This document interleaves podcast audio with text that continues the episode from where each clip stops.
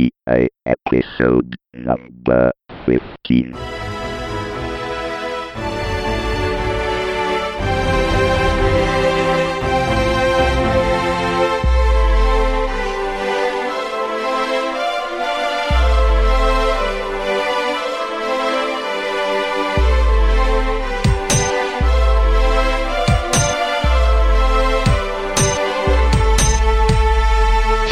Tecnica Arcana, podcast informale mensile di approfondimento tecnologico.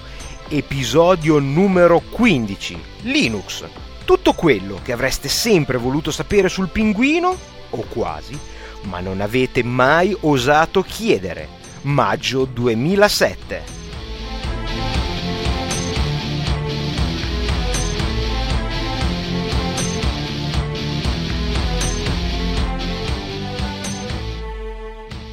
Benvenuti, io sono Carlo e questo è il quindicesimo episodio di Tecnica Arcana, come promesso il mese scorso, dedicato finalmente a Linux. Linux è un argomento che mi sta molto a cuore, è un argomento che però deve essere trattato con le dovute cautele, sia per non scoraggiare, per riuscire a incuriosire chi non ne ha mai sentito parlare, ma anche per non farsi prendere da eccessivi entusiasmi, in quanto possiamo dire che quest'anno è un anno molto importante e molto delicato per i sistemi operativi. Il 2007 è proprio l'anno dei sistemi operativi. Abbiamo avuto a inizio anno il lancio di Vista dopo un lunghissimo sviluppo, un lancio travagliato, un lancio comunque da record probabilmente eh, imputabile più al fatto che comunque Vista è eh, distribuito insieme a ogni computer PC che viene venduto e piuttosto che a un vero e proprio merito sul campo.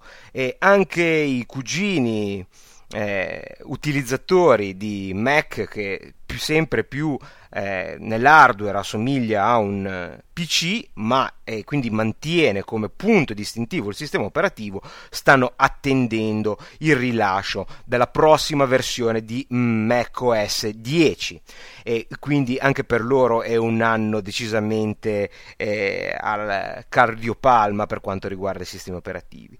L'unico sistema operativo che non ha subito ritardi come i due parenti proprietari è invece il sistema operativo Ubuntu, che altro non è che una delle tante varianti di Linux. Ubuntu versione 7.04 è uscito regolarmente ad aprile ed è stato un vero e proprio terremoto. Cercheremo di scoprire di più su questo sistema operativo sui vantaggi e anche sugli svantaggi che ancora ha rispetto alla concorrenza, in particolar modo focalizzandoci su Windows e, in particolar modo sulla versione Vista, che è quella attualmente distribuita con i nuovi computer. Questo è un episodio che eh, da tanto tempo desideravo fare, che attendeva il momento giusto e credo proprio che questo momento sia arrivato. Partiamo subito dal definire Linux e capire che cos'è, come può essere utile a un utente domestico.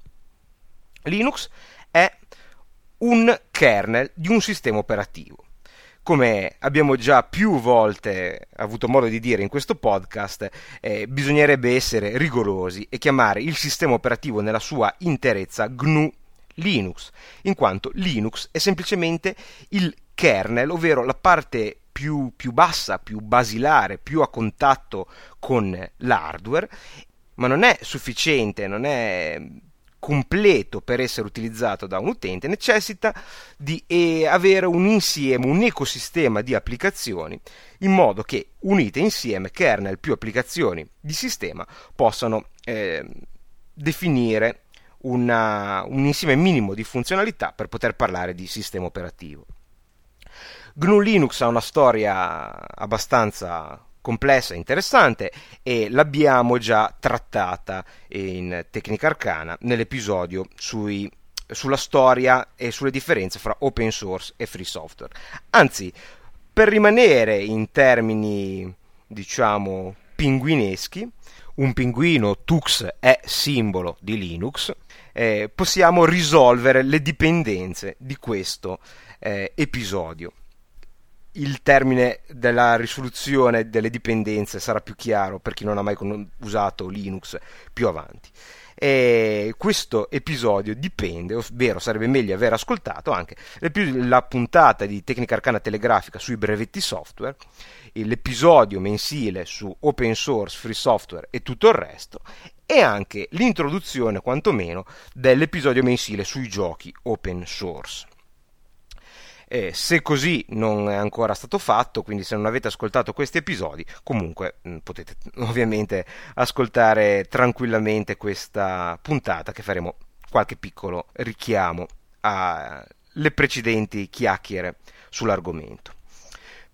Per eh, onde evitare poi errori inevitabili in futuro, io mi scuso anticipatamente, eh, ma utilizzerò il termine Linux per indicare in realtà GNU Linux, ovvero tutto il sistema operativo. So benissimo che questo non è corretto, ma eh, GNU non è una, un termine molto um, radiofonico e neanche molto piacevole da pronunciare, almeno in Italia. GNU mi piace ancora meno e quindi voi sappiate che tutte le volte che mi riferisco a Linux intendo il sistema operativo. Se invece parlerò esclusivamente del kernel, specificherò il kernel Linux. Ovviamente GNU come eh, sistema libero ispirato a Unix esiste con altri kernel, ad esempio esiste GNU Herd, anche se poco diffuso, che è un microkernel, ma dall'uscita in open source di Solaris esiste anche un GNU Solaris.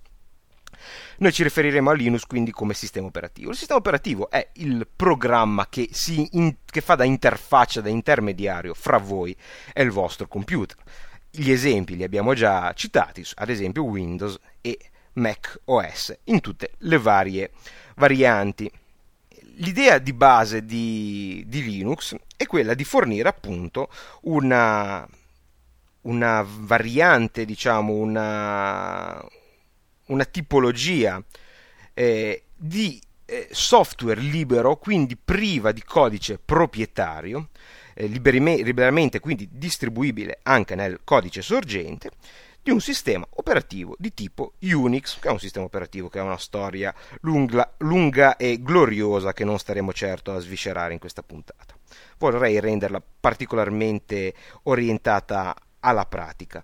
Mm, abbiamo già visto che Linux in senso proprio è esclusivamente un kernel, cioè la parte più bassa. Poi esiste un altro eh, gruppo di applicazioni di sistema che permettono di sfruttare i servizi offerti dal kernel. E però questa pila non si ferma qui. Eh, poteva fermarsi forse quando eh, vi era necessità eh, esclusivamente di un sistema operativo testuale che possiamo eh, immaginare esclusivamente, per carità, dal punto di vista dell'aspetto, come il vecchio MS-DOS. In realtà tutte le funzioni dei sistemi operativi moderni erano, sono già disponibili eh, sotto l'aspetto puramente testuale, quindi è possibile utilizzarlo con più utenti e, e avere anche un multitasking preempting molto avanzato, eh, esclusivamente attraverso comandi eh, testuali da tastiera. Però sappiamo che questo, eh, sotto certi punti di vista, rappresenta un po' il passato dell'informatica. E quindi sopra questo, questa base è stato costruito un sistema operativo moderno aggiungendo, impilando, diciamo, vari componenti uno sopra l'altro, solitamente eh, con un legame molto stretto, ovvero il livello più alto faceva affidamento sul livello più basso, fino a ottenere un sistema operativo grafico estremamente avanzato.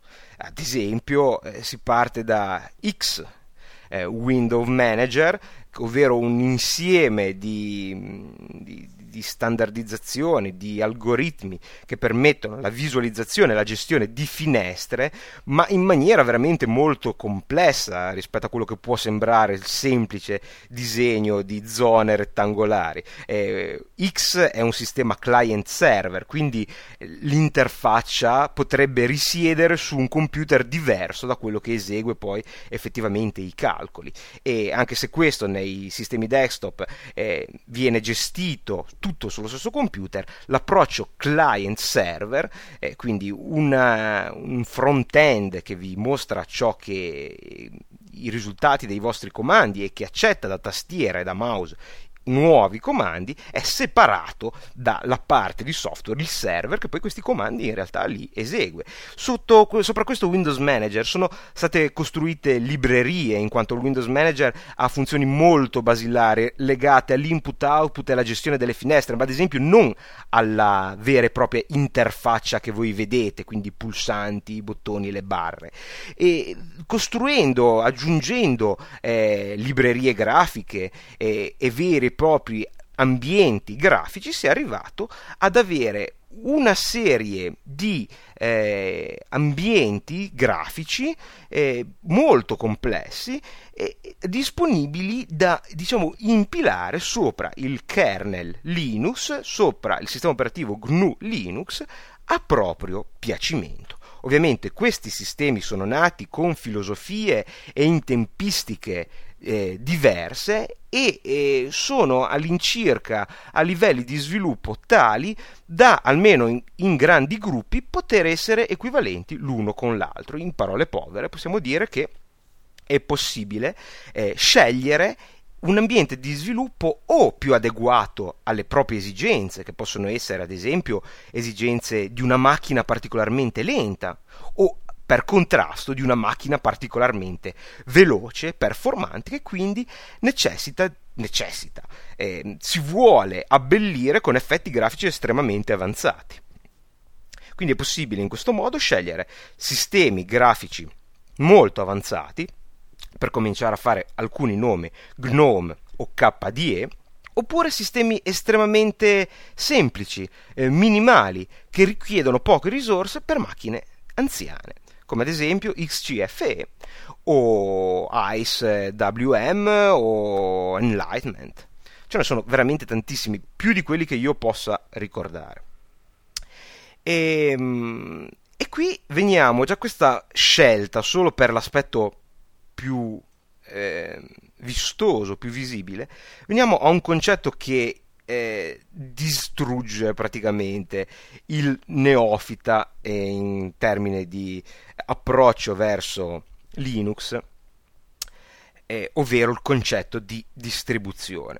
Quando uno decide di eh, provare Linux, si trova davanti a decine, se non centinaia, di varianti diverse di Linux, chiamate distribuzioni e si ha l'idea di trovarsi davanti a decine, se non centinaia, di sistemi operativi diversi. E qui esplode il panico, ovvero da quale eh, sistema operativo, da quale distribuzione di Linux inizio.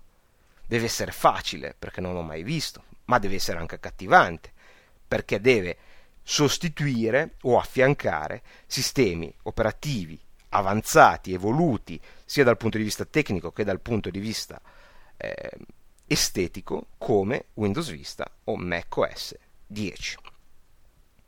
Il concetto di distribuzione, dal mio punto di vista, eh, è ehm, una delle più grandi ricchezze del mondo Linux e del mondo open source in generale e vederlo come decine di sistemi operativi diversi è, è a mio avviso un grave errore che porta appunto a queste confusioni. E noi dobbiamo pensare che è possibile costruire, come si dice, una versione di Linux personalizzata from the scratch, cioè partendo dalle basi, addirittura partendo anche dai sorgenti, anche se non è sempre strettamente necessario.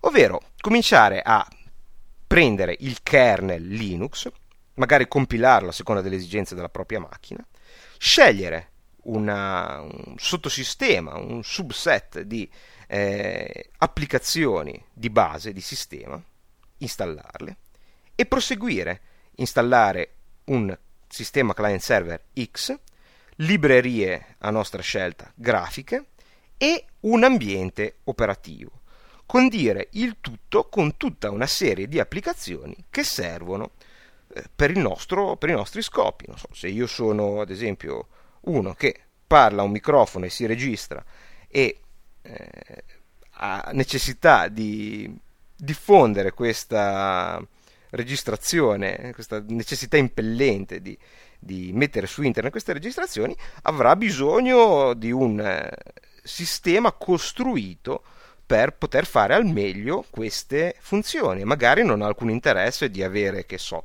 accelerazione grafica tridimensionale, perché non è la cosa che mi serve.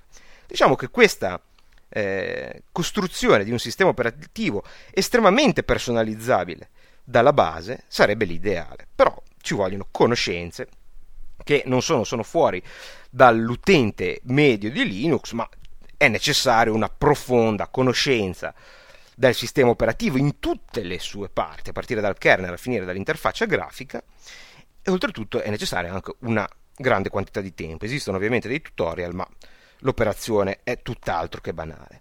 Allora, non pensiamo più alla distribuzione come a un sistema di, diciamo, una, un ecosistema di sistemi operativi diversi, anche se purtroppo a volte le stesse distribuzioni tendono a togliere la parola distribuzione e a chiamarsi sistema operativo basato su Linux, che non è a mio avviso del tutto corretto, e pensiamo a lavoro già fatto, ovvero esistono così tante distribuzioni perché esistono tanti gusti, tante esigenze differenti e l'unico problema può essere trovare la distribuzione che fa al caso proprio.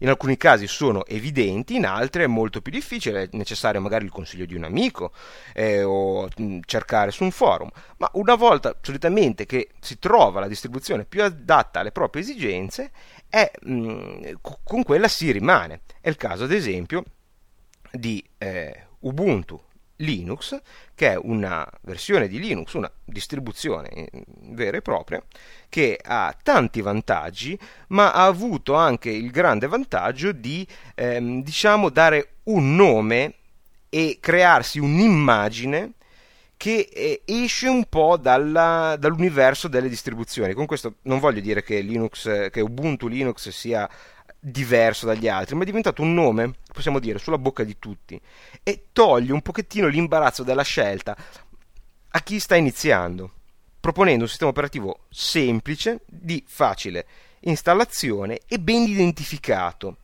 Eh, a volte si parla solo di Ubuntu senza neanche citare che sia una, una versione di Linux.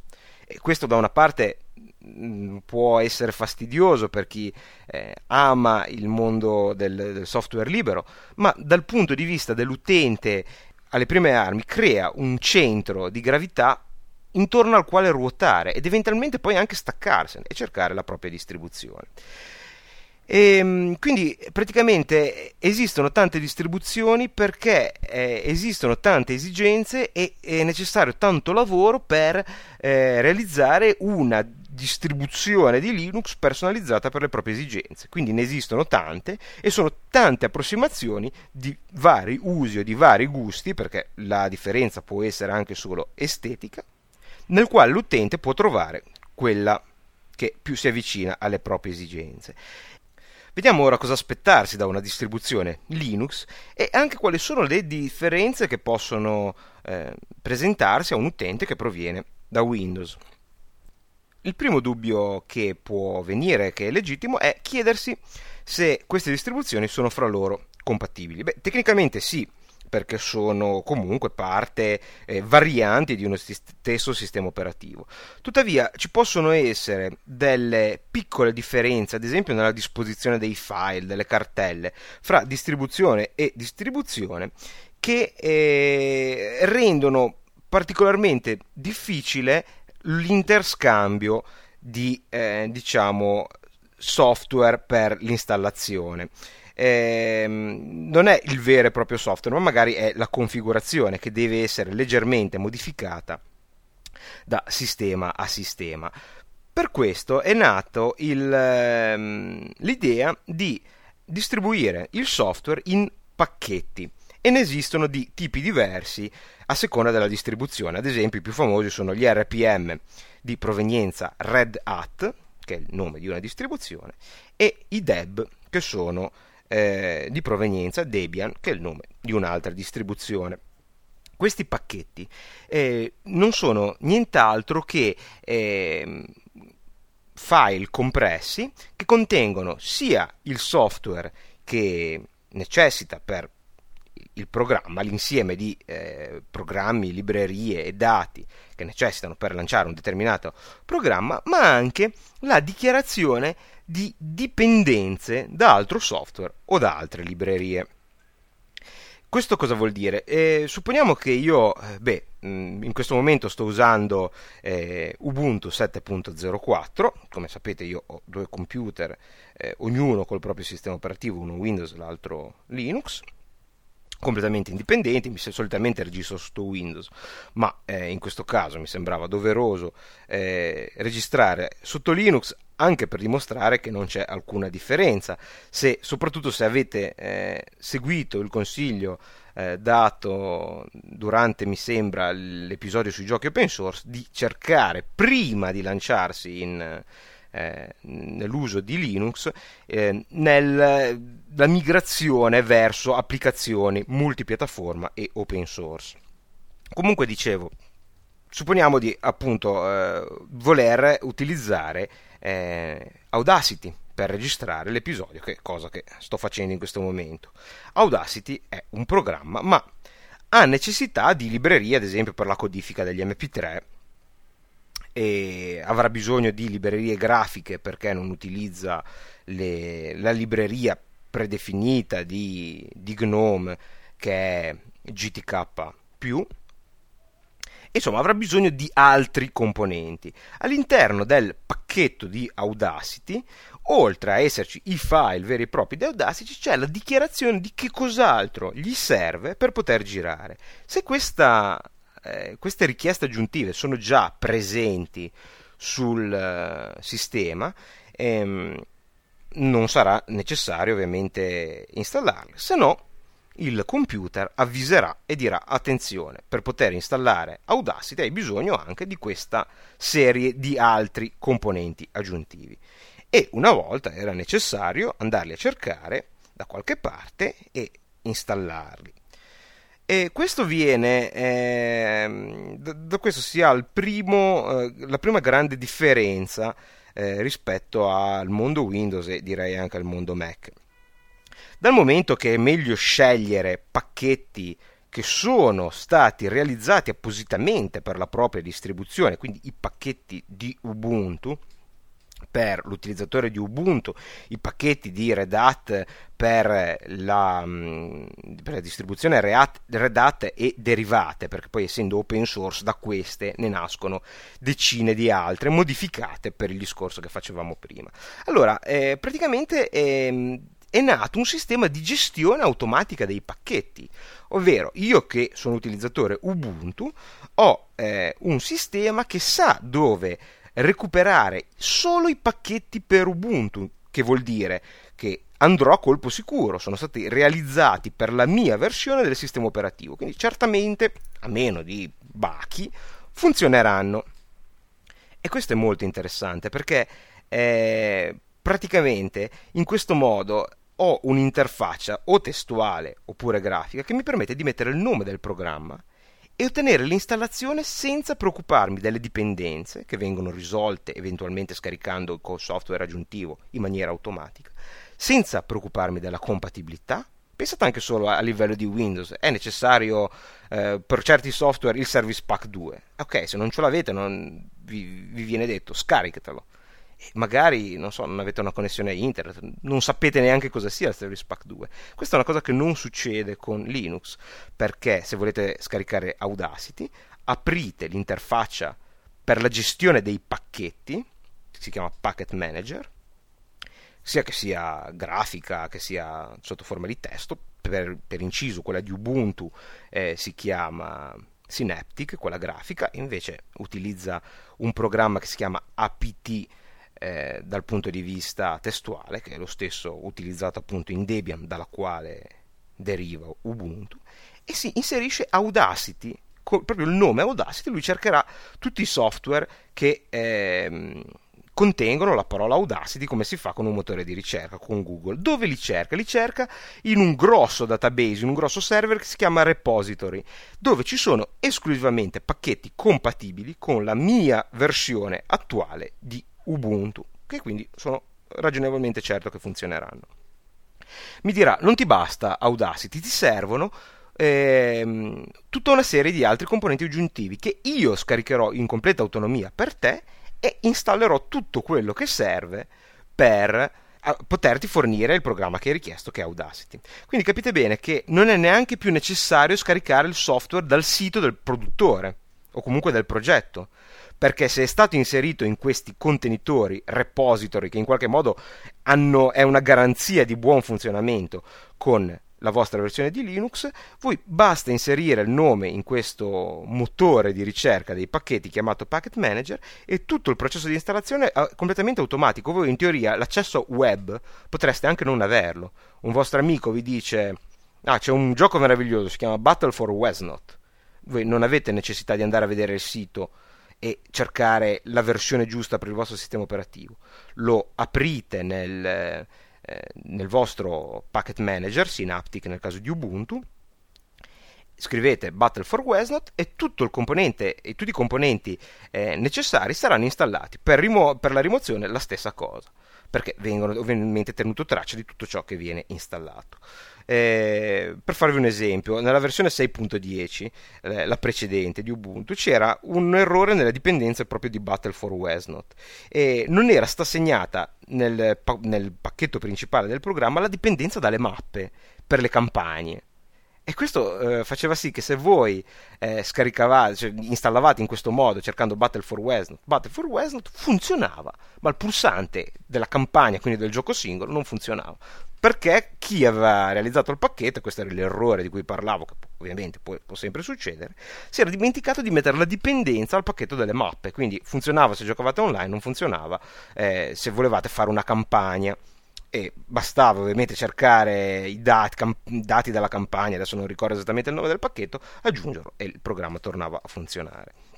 Quindi è addirittura ancora più facile installare software nuovo su uh, Linux rispetto che a Windows, perché non c'è neanche necessità di andare a cercarlo sulla rete e, e, ed è ragionevolmente garantito che funzioni con la vostra versione. Ovviamente ha anche lo svantaggio che software appena uscito ha necessità di qualche giorno per essere inserito in questo database, in questi repository, perché eh, c'è fisicamente qualcuno che deve preparare questi pacchetti.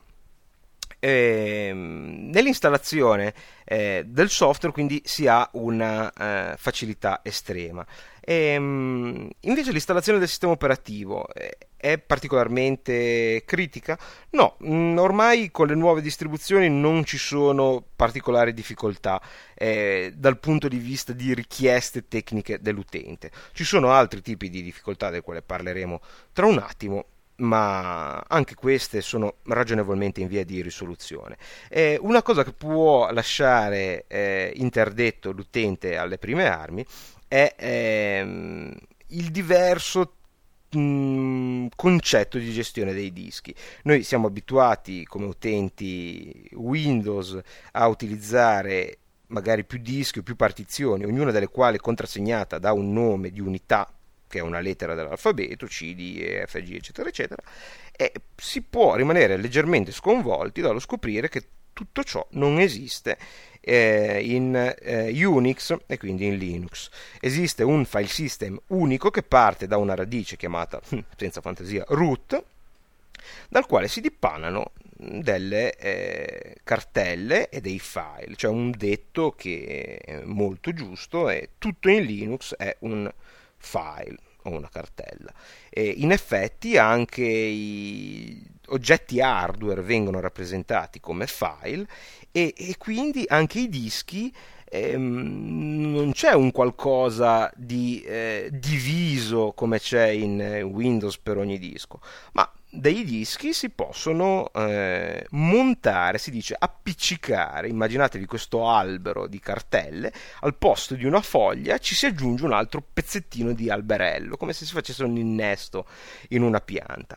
E per farvi un esempio, eh, è possibile, prima di tutto questa funzione viene fatta automaticamente per i dispositivi portatili, quindi non so, un hard disk esterno USB viene montato, si dice automaticamente, solitamente presente, eh, se non vado errato, su Ubuntu nella cartella media, ma viene anche messo sul desktop, quindi si vede facilmente, ma è possibile montare dispositivi differenti, quindi hard disk differenti in punti particolarmente interessanti. Non so, potrei farvi un esempio, eh, abbiamo un disco potrebbe essere una cosa interessante, effettivamente si fa a volte, ehm, dividere due partizioni, una installarci il sistema operativo e nell'altra montarci la cartella home.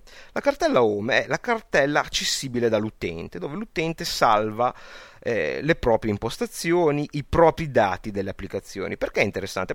Non capita mai praticamente, ma mettiamoci fosse qualche problema, uno dovesse formattare il, il disco e ottenere, mm, come si dice, installare nuovamente il sistema operativo, potrebbe eh, formattare esclusivamente la cartella, il, la, scusate, la partizione che contiene il sistema operativo lasciando intatta la cartella home. La cartella home, quella dell'utente, degli utenti se ne sono presenti più di uno, contiene tutte le impostazioni dei programmi che quindi una volta reinstallati ritroveranno tutti i loro dati e funzioneranno come un istante prima della formattazione, senza dover esportare i dati, rimportarli, magari perderli, come si fa eh, con, con, Windows. E questo è solo un esempio, per carità ce ne sono eh, decine di altri, non potrebbe essere eh, installare, eh, mettere su un disco separato addirittura un disco di rete, eh, le applicazioni, insomma è solo la fantasia e la necessità. Ovviamente è possibile re- realizzare tutto in un'unica partizione, in realtà è molto spesso è una delle uniche cose che viene chiesta durante l'installazione, ossia la formattazione del disco. Eh, purtroppo, purtroppo non è, non è, mai una cosa negativa, ma c'è tantissima libertà di scelta, quindi un tempo eh, magari distribuzioni meno orientate all'utente chiedevano che cosa, quale eh, file system vuoi utilizzare decine di file system fra i quali scegliere. Ormai questo non accade più, viene comunque sempre possibile scegliere, ma l'utente inesperto può scegliere il, il file system di default che per Ubuntu eh, credo sia un ext3 non ha molta importanza e, dal punto di vista dell'utente ormai sono tutti file system eh, robusti e ben eh, collaudati e quindi una volta installato il file system è necessaria la partizione. La partizione standard è semplicemente una partizione unica e c'è una cosa molto intelligente. Voi sapete che quando la memoria finisce si scrive sul disco la memoria virtuale in realtà forse il nome swap è più quindi memoria di scambio di, ehm, è più, più indicato. E, ehm, il file di swap quindi questo grosso file che contiene la memoria che non è possibile tenere direttamente nella RAM RAM viene messo su una partizione separata in, eh, in, modo da non avere problemi di frammentazione perché se in quella piccola partizione 1 giga 512 a seconda delle disponibilità su hard disk e, sul, um, e, di memoria RAM poi presente, quindi questa partizione da, viene fatta automaticamente e, e ehm, contiene questo file di swap. Comunque vedrete che eh, il processo di installazione di Linux è una cosa veramente molto semplice con i, le versioni di Linux, le distribuzioni orientate all'utente finale. E ovviamente esistono anche distribuzioni eh, anche se non sono l'oggetto di questo episodio evidentemente, eh, orientate ai server, che è l'unico campo, diciamo il principale campo in cui Linux non ha mai avuto grandi bisogni di spinta perché le sue qualità sono talmente evidenti rispetto ad altri sistemi operativi che ha sempre avuto grande diffusione. Eh, diciamo che il desktop è il, il, proprio perché si eh, pone verso utenti con poca esperienza, al contrario di sistemisti server che nati col mondo, Linux, col mondo Unix e quindi non certo hanno bisogno di familiarizzare con questo nuovo ambiente, ma il mondo desktop ha invece bisogno di, di essere semplice, di essere eh, facile da utilizzare. E, e purtroppo devo, devo, confessare, non l'avrei fatto prima questo episodio se non fosse stato eh, quest'anno convinto che il grosso passo è ormai iniziato, tutt'altro che finito, è appena iniziato, ma se le cose vanno in questa direzione, con questa velocità, molto presto la quota percentuale di desktop Linux aumenterà eh, in maniera considerevole. Probabilmente eh, l'altra unica operazione che richiede un attimo di attenzione durante l'installazione se togliamo le cose banali come la scelta del fuso orario o l'inserimento dell'ora, è eh, la creazione di utenti. Dovete sapere che Linux è un sistema operativo multiutente perché permette l'uso sulla stessa macchina da parte di più utenti, ovviamente non contemporaneamente. E con tutte le operazioni di protezione, quindi eh, un utente non può eh, fare tutto, ma può eh, avere accesso a so, modifiche installazioni a seconda delle, dei suoi privilegi da utente e ovviamente non può vedere le cartelle degli altri utenti o se le può vedere magari non le può modificare o cancellare. E quindi solitamente si rende necessario la creazione obbligatoria di due utenti. Uno è l'utente root, che è un po' il demiurgo, il dio di quel computer, può fare tutto quello che vuole, compreso distruggerlo cancellandosi parti fondamentali del sistema operativo. Insomma, può fare dei danni. Eh, questo utente root è il, corrispondente, il corrispondente dell'amministratore administrator di Windows. Un secondo tipo di utente è l'utente normale. E, ehm, con Linux è buona norma, con tutti i sistemi operativi multiutente è sempre buona norma, ma con Linux adesso vedremo che spesso è quasi imposto, utilizzare solo gli utenti normali, in quanto eh, un utente normale non può fare danni. E se fisicamente non può fare danni perché i suoi privilegi non gli permettono di modificare ad esempio un file di sistema, vuol dire che tutti i programmi che girano nel suo account, compresi eventuali virus che ok sono molto rari sotto Linux, ma un futuro con una crescita della popolarità non sono da escludere, non possono fare più di quello che può fare eh, l'utente stesso, quindi danni gravissimi eh, difficilmente possono essere perpetuati rispetto a un virus che gira come amministratore. Quindi, eh, ad esempio, per installare un software at- ad- usando uno dei sistemi che abbiamo visto come Synaptic o apt-get, eh, è necessario essere amministratore, perché l'amministratore decide eh, ha la possibilità di installare, l'utente no. Quindi è necessario inserire la password di root per poter eh, agire, eh, diciamo, invece del, eh, dell'amministratore senza uscire dal proprio account. Questa è una cosa che sta inserita da eh, poco in Windows attraverso Vista, cioè poter usare un account utente e passare temporaneamente all'account root solo per fare un'operazione da Linux, da quanto io ricordo è una cosa che è sempre stata possibile. E questo è molto comodo perché uno è avvantaggiato il problema di Windows era che era necessario eh, fare il log off uscire dall'account utente loggarsi come amministratore fare la modifica e poi tornare come account utente con il risultato che tutti mm, non tutti per carità molti eh, utenti desktop utilizzavano direttamente l'account amministratore eh, facendo gravi danni e, ecco, eh, l'account root è talmente pericoloso e spesso neanche necessario che distribuzioni particolarmente orientate al, all'utenza, diciamo, eh, domestica, poco esperta, hanno deciso di abolirlo, ovvero, o meglio, di nasconderlo. Ubuntu tanto per fare sempre un esempio, che poi è il sistema operativo che eh, conosco meglio, eh, permette di eh, non occuparsi dell'account root. In realtà è veramente nascosto, esiste tecnicamente, ma non si può avere accesso, non, si, non, viene richiesta una password di root all'installazione, ma viene semplicemente creato un account utente normale. Questo account utente sarà l'utilizzatore del computer e attraverso altri mezzi potrà accedere alle funzioni di amministratore ma sempre in maniera temporanea attraverso ad esempio l'inserimento della propria password prima di entrare in una zona delicata come l'installazione di una nuova applicazione, oppure attraverso comandi come sudo, che sta per super user do, eh, da linea di comando, che permette di realizzare un comando singolo con eh, diritto da amministratore. E in questo modo eh, togliendo l'account, nascondendo l'account root, si eh, eliminano tanti problemi eh, di pasticci fatti dall'utente, magari poco esperto, magari che sta esplorando il nuovo sistema operativo. Differenze sostanziali se il computer dispone di hardware eh, compatibile con Linux, e questo purtroppo è un discorso che può essere ancora dolente, non ce ne sono più. Eh, la scelta della distribuzione a questo punto, oltre a ciò che si, eh, che abbiamo detto all'inizio, quindi la propria esigenza, una distribuzione particolarmente eh, semplice può partire ad esempio dalla scelta dell'interfaccia grafica.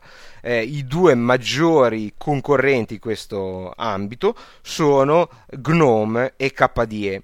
Eh, io devo confessare, la mia prima distribuzione è stata un Red Hat 5, se non vado errato, che montava GNOME credo di aver subito una specie di imprinting, io ho sempre utilizzato Gnome, ma questo non vuol dire che lo trovo migliore di KDE, semplicemente è una questione di abitudine.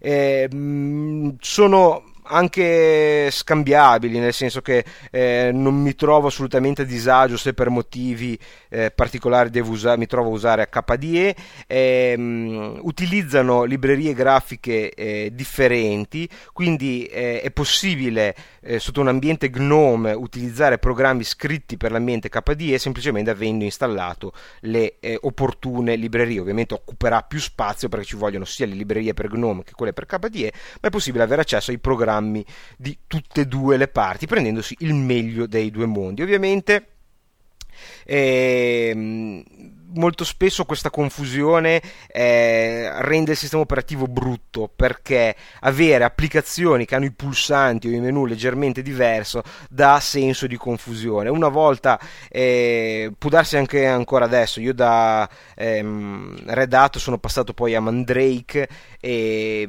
e derivate, poi sono eh, diciamo nel 2004 con la prima versione di Ubuntu, la 4.10, sono passato a Ubuntu e da lì sono, non sono più uscito, diciamo.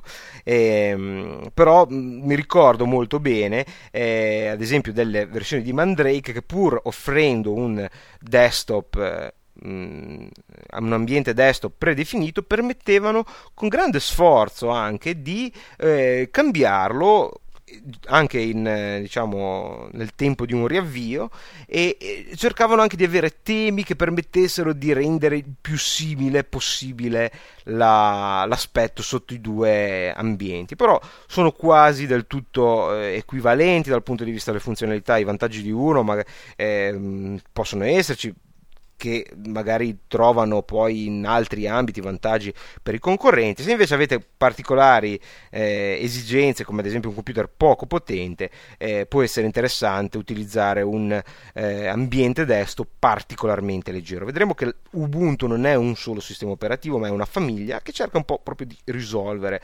queste, eh, questi problemi di scelta ed è un ottimo punto di partenza pur senza eh, affermare che sia il migliore in assoluto, che sia rivoluzionario, tutt'altro, eh, è proprio un insieme di piccoli punti che lo hanno reso particolarmente appetibile, ma mh, ci sono tantissime altre distribuzioni altrettanto valide.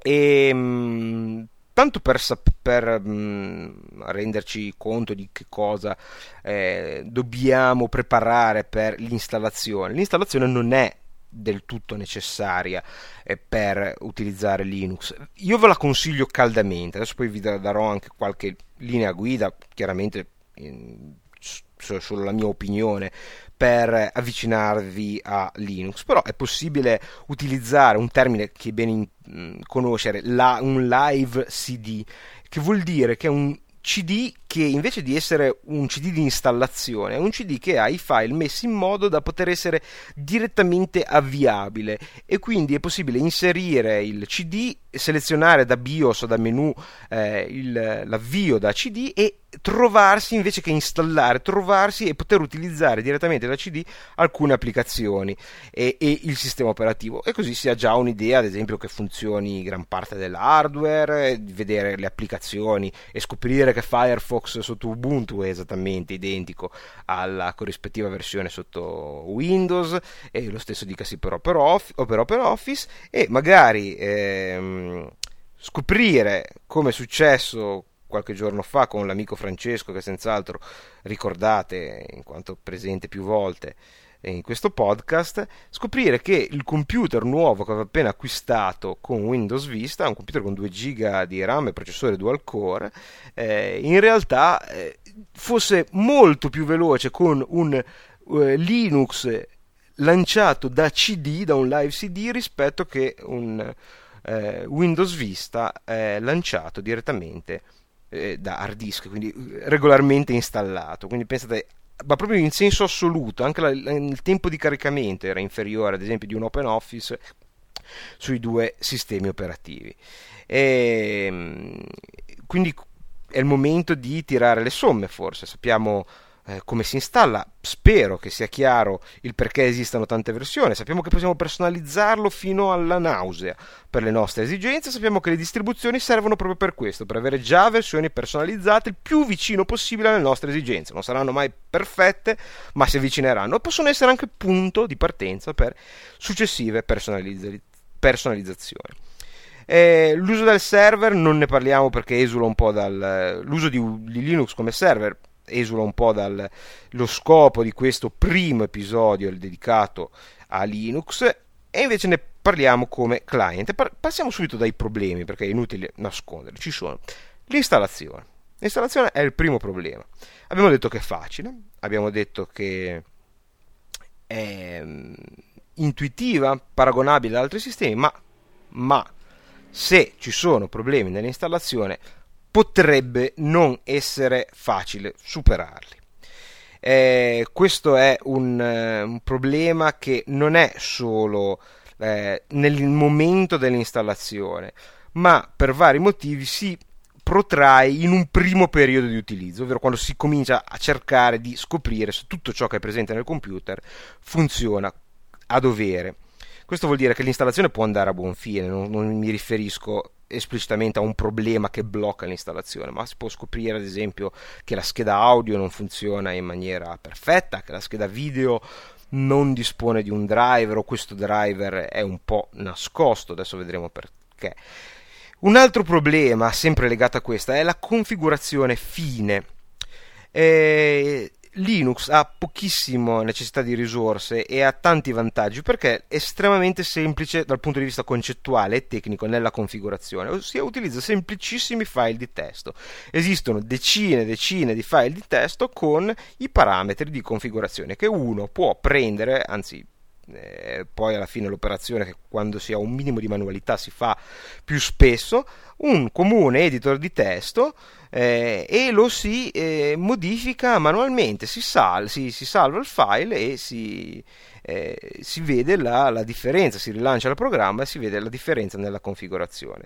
Ecco, purtroppo, eh, visto che Linux è anche un insieme di pacchetti mantenuti anche da persone differenti, eh, non sempre c'è omogeneità in questi file di configurazione, ma soprattutto non sempre c'è un corrispettivo ehm, front-end, applicazione grafica per ogni file di configurazione. Vi faccio un esempio molto molto banale. Se il, durante l'installazione il, il vostro computer non riesce a stabilire con esattezza le frequenze di refresh del vostro monitor, quindi le, i parametri vitali del vostro monitor e o non riuscite a raggiungere una determinata risoluzione che è quella ideale per il funzionamento, o addirittura la la, la, le frequenze sono troppo alte, quindi il vostro monitor non ce la fa e non ve la fa visualizzare.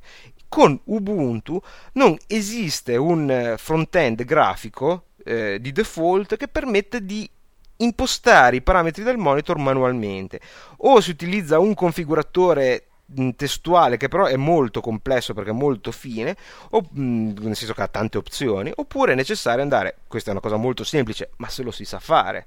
Non è alla portata di tutti, mi rendo conto, è entrare nel file di configurazione di X, che è responsabile di eh, questo particolare problema, X quindi fond- il fondamento grafico poi di tutte le interfacce che ci sono, e inserire manualmente in maniera molto semplice, copiando magari un pezzo che è già presente con il dato più vicino che c'era, copiare i dati del mo- nostro monitor e ottenere la risoluzione, la frequenza particolare che ci serviva.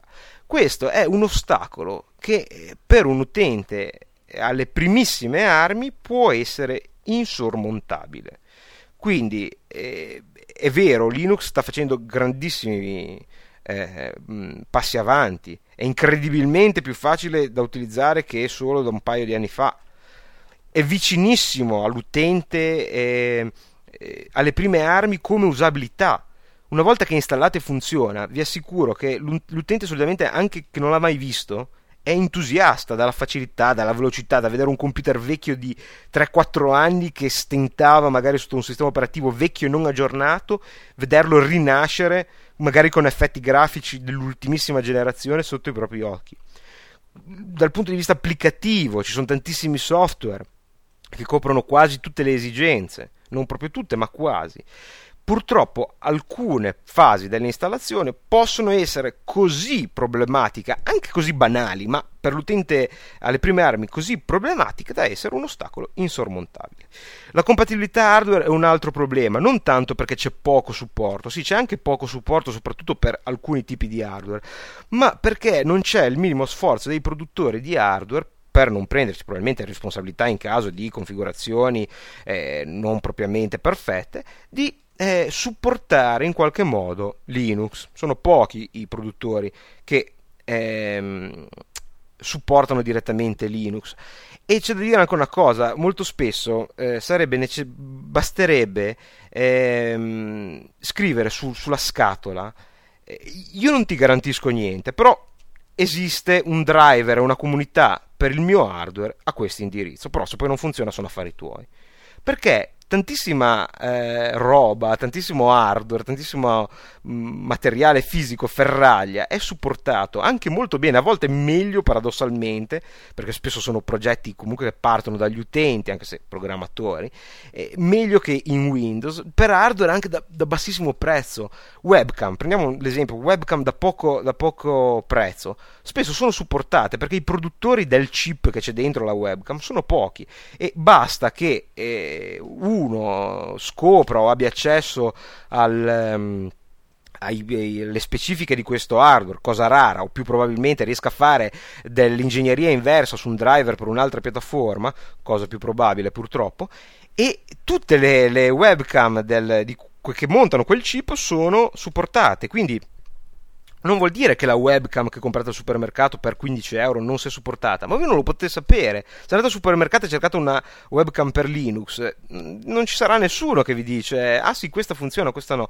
Basterebbe eh, nella scatola scrivere eh, affari tuoi, però sappi che qui in questo sito c'è qualcuno che sviluppa eh, software per la nostra webcam che se te la rompe scade la garanzia tutte le solite cose però eh, esiste e tu lo sai e basterebbe veramente come inizio poco, poi ci sarebbe necessità di eh, un supporto diretto, eh, ad esempio nelle schede video eh, si ha un altro problema, i due maggiori produttori Nvidia e ATI supportano con eh, diciamo modalità differenti le proprie schede video, ad esempio ha, eh, Nvidia ha ottimi, dicono perché io non ho schede dell'Nvidia sui miei computer, eh, dicono ottimi driver per Linux ma sono proprietario, se non è possibile vedere il eh, sorgente. Esiste invece un ehm, eh, ATI che ha a disposizione sia driver open source che funzionano così così questo invece ve lo posso dire per esperienza personale, e driver proprietari che funzionano un pochino meglio, non a livello di Nvidia, dicono gli utenti Nvidia, ma eh, comunque funzionano un po' meglio di quelli eh, open source, ma sono proprietari. E questo c'è un altro problema, perché il software open source, come ricordate dal, eh, come dice, dal, dall'episodio sull'open source e sul free software, eh, gradisce stare con altro software open source. Quindi ehm, chi fa una distribuzione di Linux spesso preferisce eh, fornire solo software open source con una licenza compatibile a quella di Linux che è la GPL.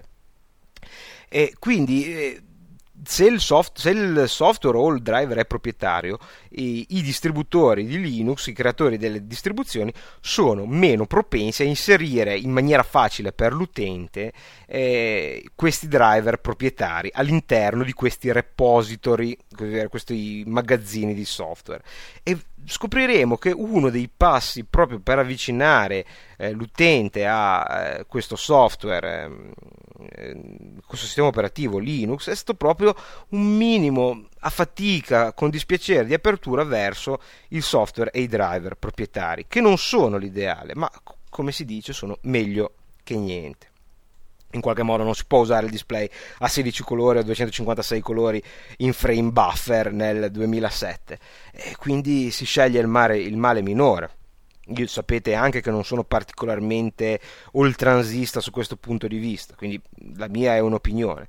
Però, insomma, preferisco avere un driver eh, chiuso ma che funzioni rispetto a niente driver eh, o un driver che, open source ma che funzioni veramente malissimo da essere alla fine inutilizzabile. Eh, il software può essere ancora un altro problema.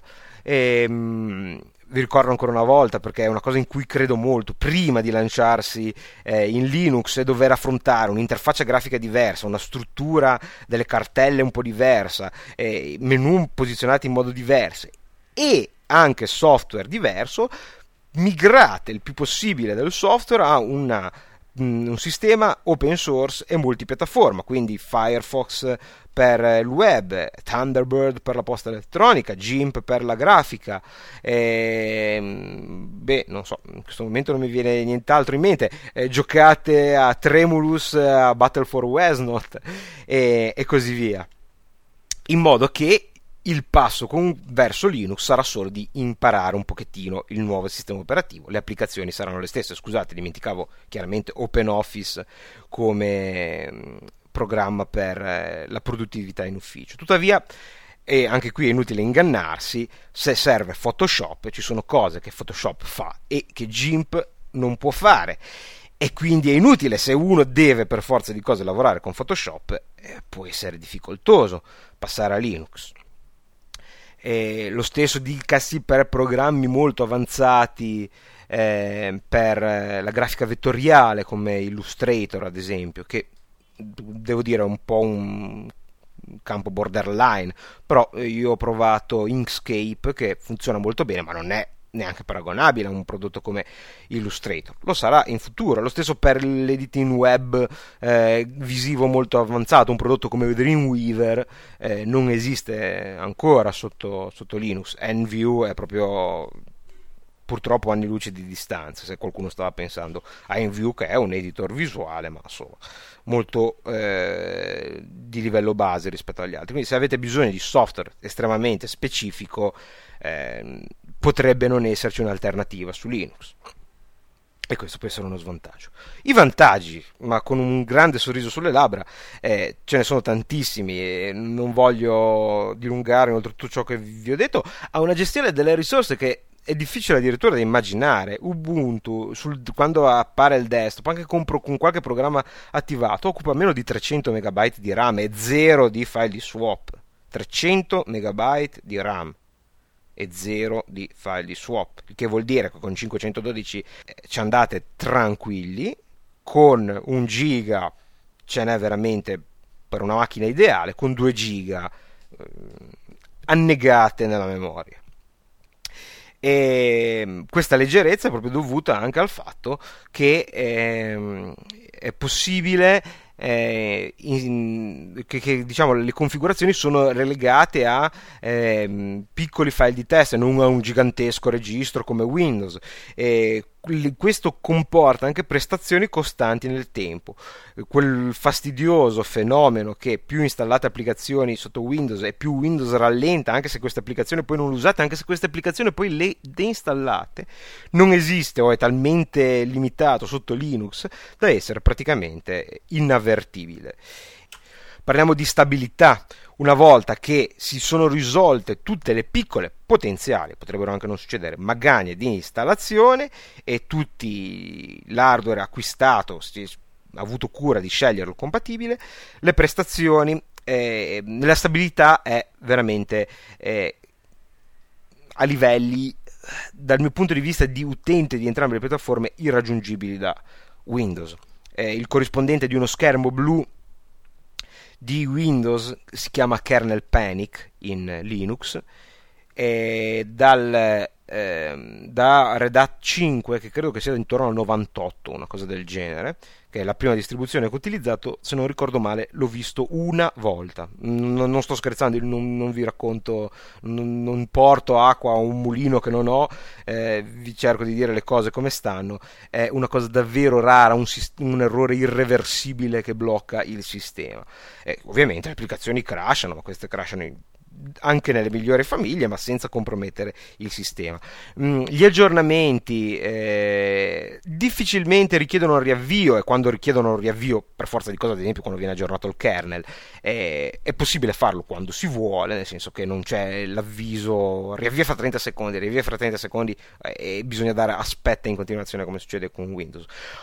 Una eh, cosa eh, importantissima che venendo, tenendo traccia di tutti i pacchetti installati, Ubuntu ha un sistema di aggiornamento che lavora sui pacchetti e non sulle applicazioni. faccio un esempio: voi aprite Skype per Windows, il programma Skype controlla il server Skype e vede se c'è un aggiornamento e vi dice eh, c'è un aggiornamento, aggiornami per farvi un esempio. Per inciso, Skype è un programma proprietario, ma esiste anche per Linux, purtroppo in versione molto basilare, senza il video.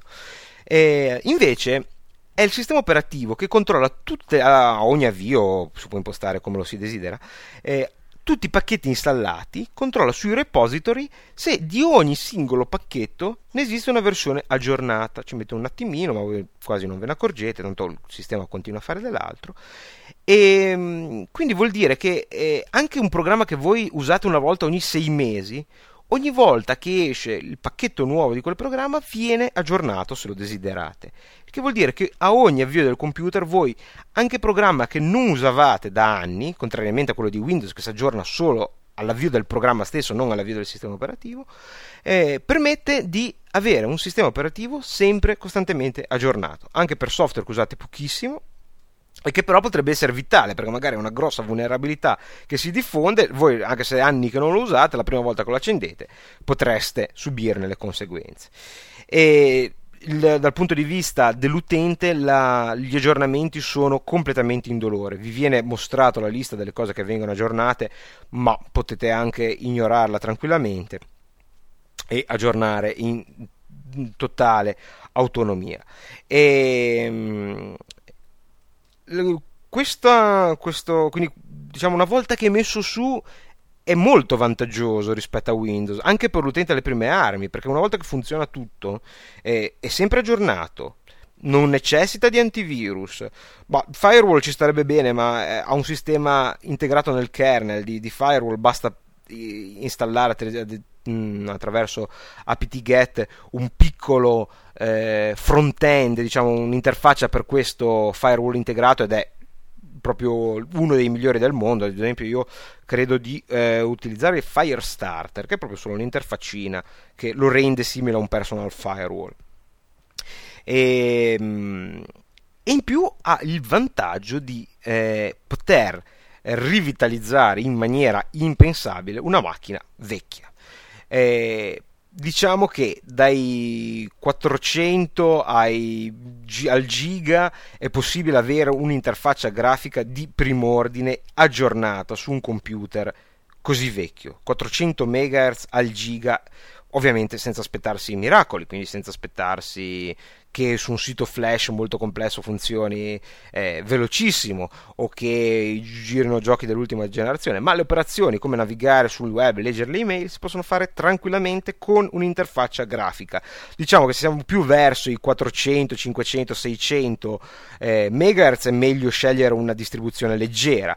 Invece dai 600, 700 in su va già benissimo una distribuzione dell'ultima generazione senza particolari limitazioni come la stessa Ubuntu sopra il gigahertz e con, maggior, con una quantità di memoria di 512 MB di RAM o superiore avete a disposizione un sistema operativo dell'ultimissima generazione che gira come se non meglio eh, il sistema operativo originale del della vostra macchina, con questo intendo che se la vostra macchina montava in, eh, quando l'avete comprata Windows 2000, magari l'avete aggiornata a Windows XP perché Windows 2000 non, non è più supportato, non ci sono più gli aggiornamenti eh, frequenti come quelli per Windows XP e, e, quindi è rallentato perché ogni aggiornamento Microsoft vi è un rallentamento. Mettendo Linux avete un sistema aggiornatissimo che funziona come il sistema operativo originale appena installato, che poi ovviamente le prestazioni si degradano sotto Windows, con Linux no probabilmente anche più veloce. Poi potete scegliere quello che volete, volete un'interfaccia più complessa, magari rinunciate un pochettino alla velocità,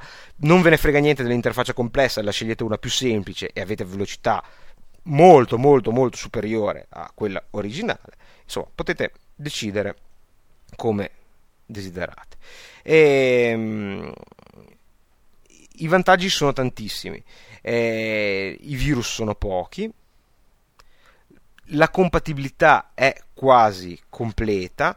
Eh, il problema risiede ancora nella eh, come si dice, nella, in una certa limitazione dovuta al sistema dei brevetti, che quindi impedisce al, agli sviluppatori open source una totale libertà, ad esempio, di implementare sistemi proprietari come le ultime versioni di Windows Media, eh, l'ultimissime versione, perché quelle precedenti sono in qualche modo supportate. Per il resto, il, Linux è veramente a un ottimo punto di sviluppo anche per l'utente desktop. Di recente è balzata al furore della cronaca una distribuzione che è stata citata più volte, che è quella anche che conosco meglio, e principalmente per un motivo molto semplice. Tre anni fa, nel 2004, quando è uscita, l'ho provata per combinazione e beh, me ne sono immediatamente innamorato. Da allora è rimasta la mia distribuzione. Questa distribuzione porta il nome di un, una filosofia, un modo di vita africano, perché il suo fondatore è un miliardario sudafricano e ha deciso di dedicare eh, questo termine a titolo e a rappresentazione degli obiettivi di questa distribuzione. Questa distribuzione si chiama Ubuntu e il significato di questa parola la spiega su ogni singolo CD di ogni distribuzione Ubuntu o derivata Nelson Mandela.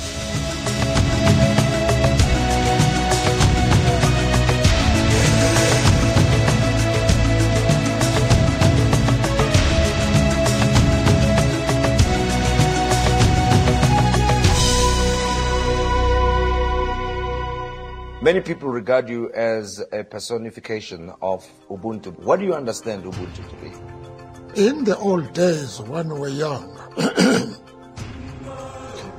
a traveler through a country would stop at a village and uh, he didn't have to ask for food or for water. Once he stops, the people give him food, entertain him.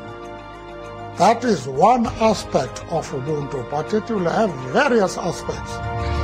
Rispetto, aiuto reciproco, condivisione, comunità, cura, fiducia, altruismo. Questi sono alcuni significati della parola Ubuntu. Ubuntu does not mean that people should not enrich themselves. The question, therefore, is are you going to do so in order to enable the community around you uh, to be able to improve. These are the important things in life. And if one can do that, you have done something very important which will be appreciated. Ubuntu quindi significa la comunità. Ubuntu è un'interpretazione precedente a quello che poi in ambito for- informatico sarebbe diventato il mondo del software libero. Credo che mai titolo sia stato più adeguato ad una distribuzione di Linux. Ubuntu ha un sottotitolo e si chiama Linux for Human Being, Linux per esseri umani.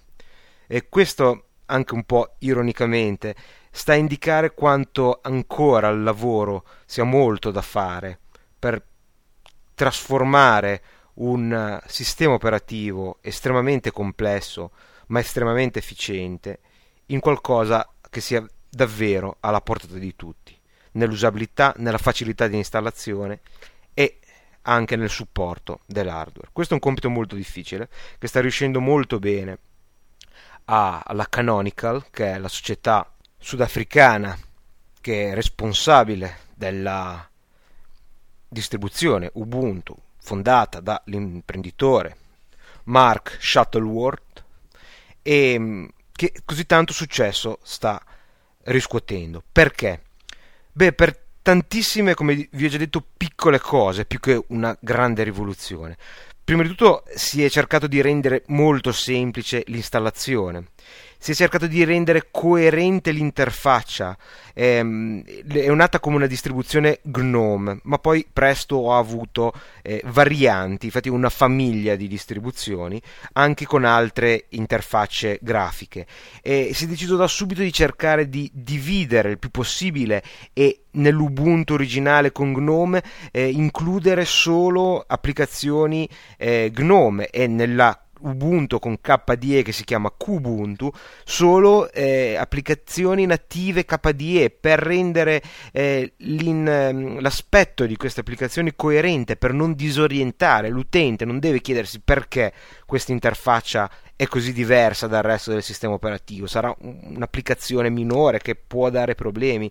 Queste sono cose che non nessuno pensa una volta che ha familiarità del, col sistema, ma che possono disorientare l'utente alle prime armi. Un'altra cosa fondamentale, io ricordo ancora una Mandrake eh, nel periodo in cui sembrava che il modo migliore per fare una distribuzione fosse quello di eh, inserire tutte le applicazioni possibili e immaginabili. Quindi c'erano due o tre browser, eh, due o tre programmi di posta elettronica, c'erano diverse, eh, diverse applicazioni per la grafica, diverse applicazioni per l'ufficio. E questa è un'altra cosa che disorienta perché l'utente alle prime armi vuole essere in qualche modo guidato. Eh, cercare trovare un, un, browser per internet, un programma di posta elettronica, poi con l'esperienza può decidere che non è adeguata alle sue esigenze e cambiarlo. Ubuntu ha fatto anche questo, ha installato il minimo possibile, è una distribuzione minimale, è una distribuzione sicura, perché c'erano distribuzioni desktop che installavano e lasciavano aperto, server HTTP per, per i siti web, che non hanno alcun senso. Ubuntu ha pochissimo di installato, ha un browser, Firefox, ha un programma di posta elettronica, Evolution, e qui già potreste dirmi, eh, ma io uso Thunderbird. Benissimo, c'è Evolution. Se, se, non ti piace Evolution, se sei abituato a Thunderbird, se vuoi condividere i dati con un sistema Windows, puoi installarti semplicemente scrivendo Thunderbird dentro Synaptic. Ha un solo programma di grafica che è GIMP e tutto il resto, quello che non c'è, si installa in maniera facile. Ma l'utente è guidato passo passo eh, in un sistema operativo coerente e semplice da utilizzare. Eh, questo ovviamente era riferito a Ubuntu. Eh, la Canonical ha creato a partire dalla seconda versione, dalla versione 5, perché c'è il, il numero di versione di Ubuntu è particolare. Eh, solitamente, eh, non solitamente, eh, il numero di versione di Ubuntu è composto da un numero punto altre due cifre. Ad esempio, la versione corrente è 7.04, la prima versione è stata 4.10. Come prima versione 4 deriva da qualcosa? No, semplicemente il primo numero indica l'anno, perché è del 2004, 10 indica il mese, ottobre. La versione corrente è uscita ad aprile del 2007, da cui versione 7.04. Eh, spesso chiama Ubuntu, eh, preferisce chiamarlo con eh, i nomi che ha durante la lavorazione, sono ehm, diciamo nomi in codice che hanno un, un'altra caratteristica scherzosa, sono sempre composti da due parole che iniziano con la stessa lettera, uno è un nome di un animale e l'altro un aggettivo. La versione corrente 7.04 si chiama Feisty Phone, che vuol dire cerbiatto esuberante. La prossima si chiamerà Gazzi Gibbons, ovvero il uh, gibone vivace. E, e così via. Tutte le versioni precedenti avevano un nome costruito in questo modo. Però per ogni versione che esce esistono delle varianti che sono Ubuntu, basato su Gnome, e poi c'è Kubuntu per chi preferisce KDE che invece di utilizzare le applicazioni che vi dicevo prima utilizza eh, le applicazioni di KDE. KDE tende ad avere eh, più applicazioni integrate al suo interno che fanno un po' parte della, ehm, dell'interfaccia grafica. E ad esempio c'è un K-Office che è una specie di Open Office un pochino più limitato, eh, ha un suo browser che si chiama Conqueror con la, con la K ed è una questione di gusti. Se vi trovate bene con Conqueror potete continuarlo a usare. Se preferite il vecchio caro Firefox potete eh, installarlo in eh, maniera molto semplice come abbiamo già visto. Esiste anche una versione che si chiama Xubuntu con la X che eh, utilizza un, eh, un, un, ambiente desktop che, che, è chiamato XFCE che è veramente veramente molto molto promettente è fatto per i computer vecchi parecchio vecchi. E um, può funzionare con pochissima RAM con processori anche sotto eh, o in un intorno dei 400, 400 MHz con risultati veramente eccezionali.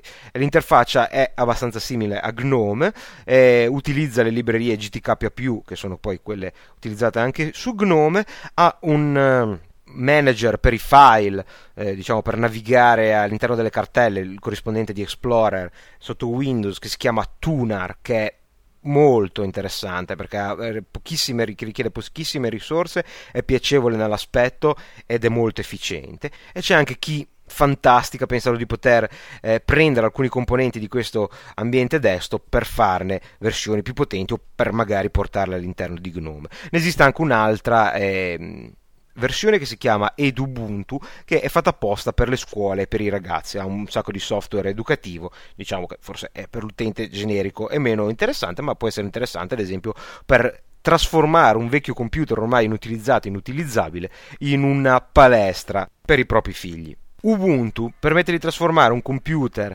di qualche anno in un computer moderno, aggiornato e con un'interfaccia nell'ultima versione che poco, veramente poco, ha da invidiare agli effetti stratosferici eh, presenti in Windows Vista e in macOS 10.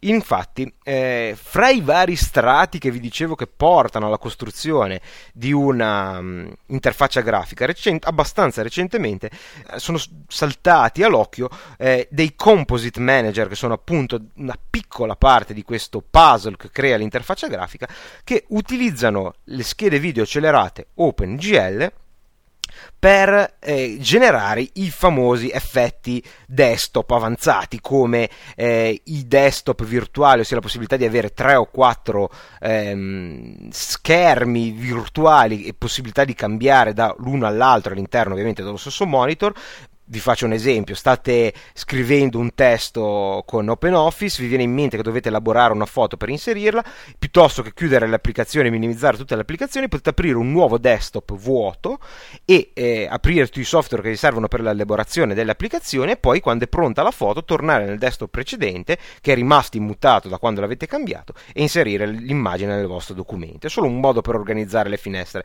aperte ed è possibile averli in un cubo che, che ruota quando si passa passa da uno all'altro, che può essere zoomato e visto in tre dimensioni, eh, le, le, finestre si muovono in maniera tridimensionale, hanno le ombre, sono trasparenti. Tutto questo si ottiene con questi composite manager, anzi con uno solo, perché ormai eh, ne esiste uno principale che si chiama Compiz, eh, che è stato uno dei primi a essere realizzato. per un breve periodo c'è stato un, un fork, cioè una derivazione che si chiamava Beryl, ma ormai si sono di nuovo fusi insieme, quindi non ha senso parlare di Beryl che non esiste più. E eh, Compiz è integrato in maniera sperimentale, ma già disponibile dalle opzioni di prima installazione, all'interno di Ubuntu 7. 0.04, il nostro cerbiatto esuberante, che è così esuberante che installando gli effetti desktop è possibile avere parte di queste funzioni su un computer di 3, 4, anche più anni fa. L'importante è avere una scheda video che sia eh, compatibile con i driver presenti sul sistema operativo. Eh, questo rende un, non solo un sistema veloce, ma anche graficamente appetibile al pari di vista, non solo senza cambiare hardware, ma probabilmente passando semplicemente da un XP che non offre queste caratteristiche a un, eh, un, un Ubuntu 7.04 si ha un salto di prestazioni incredibile anche solo per le questioni della memoria occupata del quale vi parlavo. Eh, ovviamente tutto questo vale anche per Kubuntu, solo la questione di scegliere se si preferisce Gnome e, e relative applicazioni o KDE e relative applicazioni. E Ubuntu è stato così convincente che eh, se ne è parlato tantissimo, Dell ha deciso di, in maniera per adesso molto limitata, offrirlo in preinstallazione su tre computer per adesso.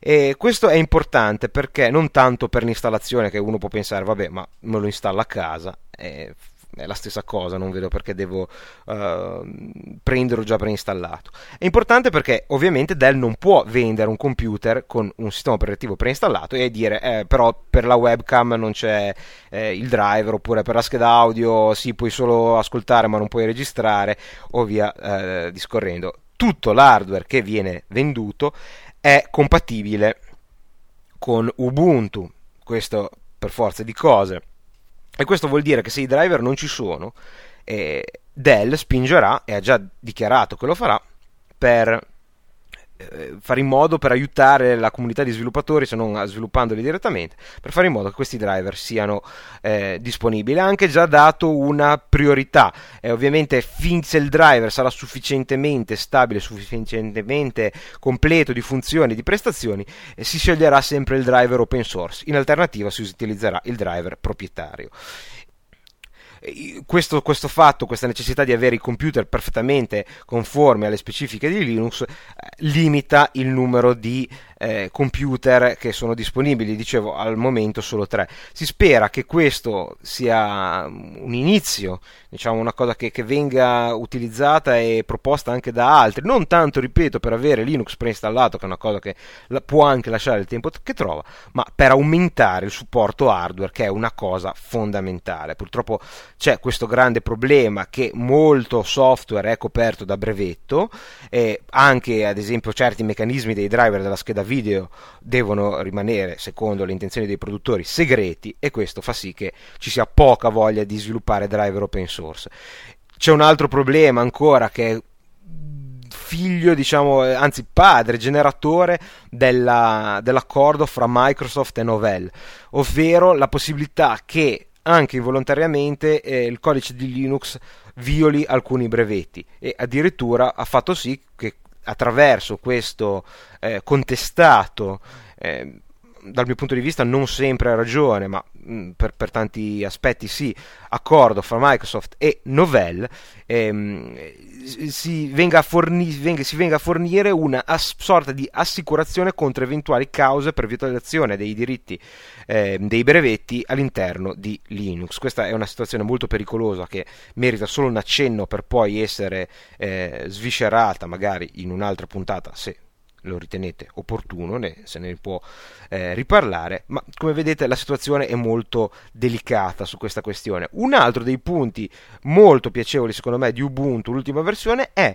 eh, l'integrazione di eh, software o proprietario o coperto da brevetti all'interno del sistema operativo, ma in maniera separata. Perché io eh, sono perfettamente d'accordo sul fatto che un sistema operativo open source eh, o software libero debba cercare di fare il possibile per rimanere tale, ma d'altro canto se si vuole raggiungere la gran parte della popolazione deve essere anche fatto tutto il possibile per mettere in condizione queste persone di utilizzarlo in maniera eh, migliore possibile. E questo vuol dire purtroppo scendere anche a compromessi. Con Ubuntu è stato realizzato un gestore per i driver con restrizioni quindi se voi avete una scheda video che ha solo driver proprietari vi verrà fatto notare ma voi potrete installarli facilmente e lo stesso dicasi per ad esempio i formati protetti da brevetti come ad esempio l'MP3 che adesso è diventato giusto in parte giustamente il paladino della libertà perché non ha il DRM, ma ricordiamo che è sempre un formato proprietario brevettato e quindi come tale è giusto che chi lo installa sappia cosa sta installando. E quindi questi formati sono gestiti in modo particolare attraverso delle apposite applicazioni che però rendono consci gli utilizzatori, ma eh, altresì fanno in modo che siano facilmente implementabili sia i driver che questi codec. Lo stesso vale per il video.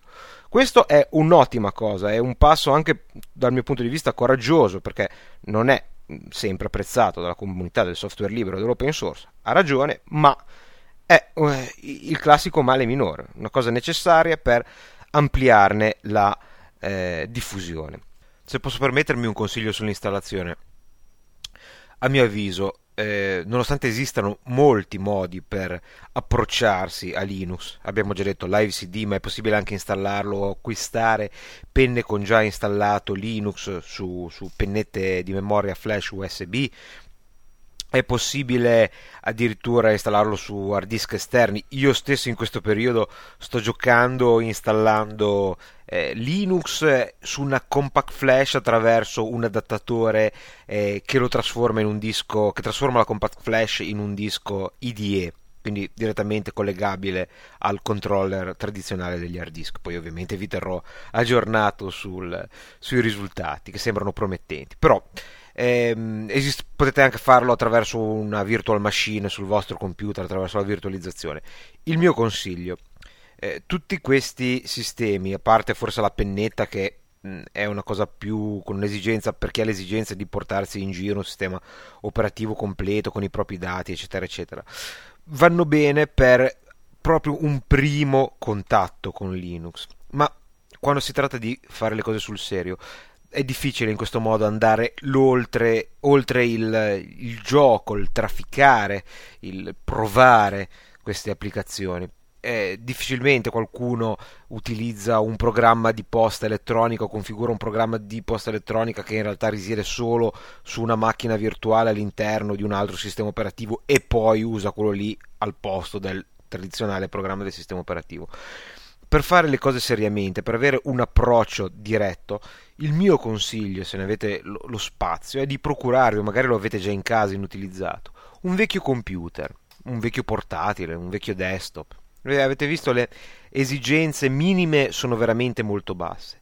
E con Linux scoprirete, prima di tutto, che questi computer non sono da buttare via, ma si possono revitalizzare con grandi risultati. In più se piano piano trasferirete alcune applicazioni, magari anche una, solo un account di posta elettronica che leggete di rado o alcune operazioni che fate su quel computer, potreste avere un approccio progressivo, con una progressione che gestirete voi, di migrazione ehm, verso Linux in maniera proattiva, nel senso che l'unico modo per avere accesso a quel computer lì sarà quello di utilizzare Linux e quindi in qualche modo ne sarete forzati a impegnarvi un pochettino di più nell'apprendimento e non magari scoraggiarvi al primo tentativo. Quindi eh, ho visto che è sempre funzionato molto bene alle persone che l'ho eh, consigliato.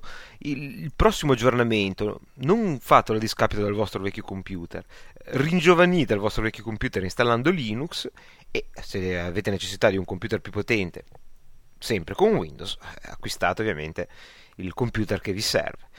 E questa è un'idea che dovrebbe a mio avviso essere applicata anche in tanti altri ambiti, primo fra i quali quello scolastico, mm, che tipicamente ha scarsità di mezzi, soprattutto nelle aule di informatica, e troverebbe a mio avviso grande eh, vantaggi dall'installazione del sistema operativo Linux. Io spero di eh, con questo avervi convinto a quantomeno considerare l'idea di provare Linux. Eh, l'ultima cosa che potrebbe interessarvi è il grado di compatibilità con Windows. Allora, eh, Linux nelle sue ultime versioni è in grado di leggere e scrivere sia FAT32 come formato di eh, memorizzazione su disco, come file system, che anche l'NTFS, che è il formato nativo di Windows. NT compreso quindi tutti i derivati Windows 2000, Windows XP e Windows Vista. E, mentre FAT32 è, è una, con tutte le sue limitazioni, comunque ha un supporto molto anziano, diciamo che è ben sperimentato, sicuro al 100%, NTFS è da poco che si può anche scrivere. Un tempo si poteva leggere, la lettura è ben, eh, ben collaudata. Devo essere sincero, non ho alcun motivo eh, reale per dirvi questo. La mia scelta è di avere comunque sempre sui dispositivi mobili una partizione FAT32 per eh, scambiare file fra Windows e Linux. E in realtà potreste direttamente accedere sulle partizioni NTFS. Io per un po', per prudenza, non costa nulla fare una partizioncina FAT32, mi sento più sicuro ad avercela e a utilizzare ancora quella. Però il supporto c'è e probabilmente è anche stabile. Invece per quanto riguarda questo per l'accesso diretto ai dischi, ovviamente eh, Linux ha il suo file system che vi consiglio di utilizzare, quindi non è da utilizzare come file system per Linux, ma per accedere ai dischi, ad esempio per scambiare dei file o, o cose del genere. Per quanto riguarda la rete, di nuovo nessun problema, il protocollo eh, di rete di Linux, eh, scusate, di Windows che si chiama SMB è implementato attraverso ehm, un software che si chiama Samba eh, su Linux, quindi non c'è problema a eh, condividere cartelle e stampanti fra i due computer.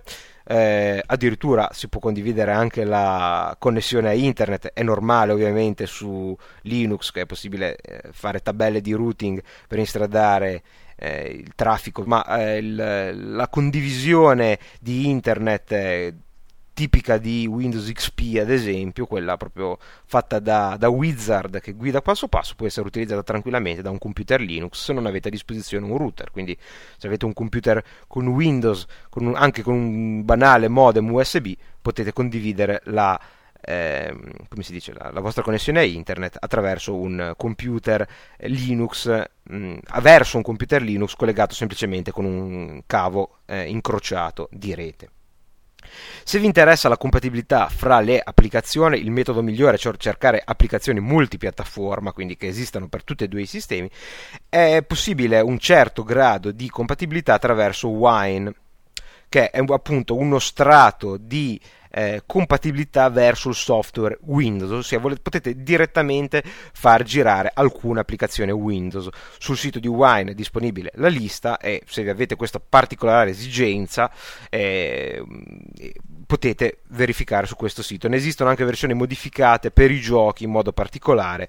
Diciamo che Linux non è ancora una macchina da gioco, ha tantissimi giochi francamente molto divertenti e che molti dei quali li abbiamo già citati ma ne escono in continuazione, però se cercate l'ultima novità del gioco Windows non è proprio la cosa che fa per voi.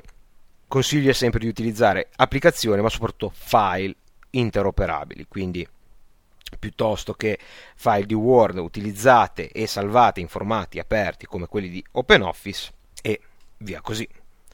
Concludendo, Linux è un sistema operativo per tutti?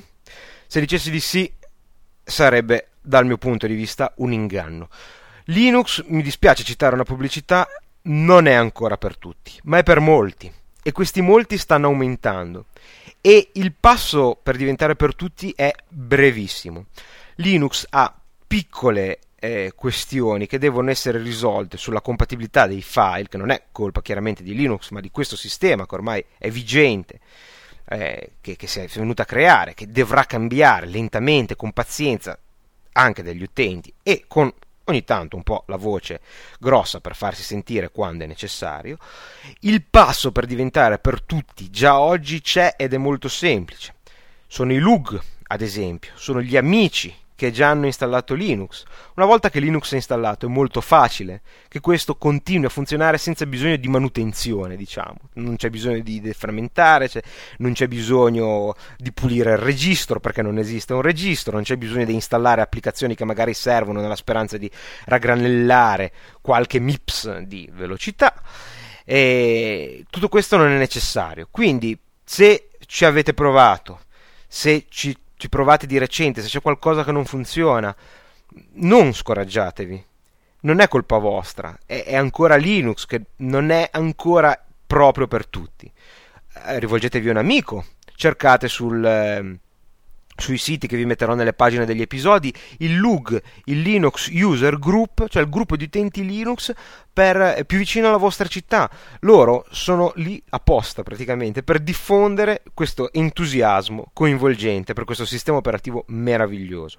Potrete andarli a trovare, magari potrete anche eh, portargli il loro computer e vi daranno loro una mano ad installarlo. Fa, tengono dei corsi, ogni anno c'è un Linux Day per... Eh, diffondere il più possibile questa cultura, questa filosofia. E se proprio della cultura e della filosofia dell'Ubuntu, che così bene ha spiegato Nelson Mandela, non ve ne frega niente, pensate solo ad avere la possibilità di avere un sistema operativo sempre aggiornato, sia nelle componenti che usate che quelle non, utili- che non utilizzate, a costo zero.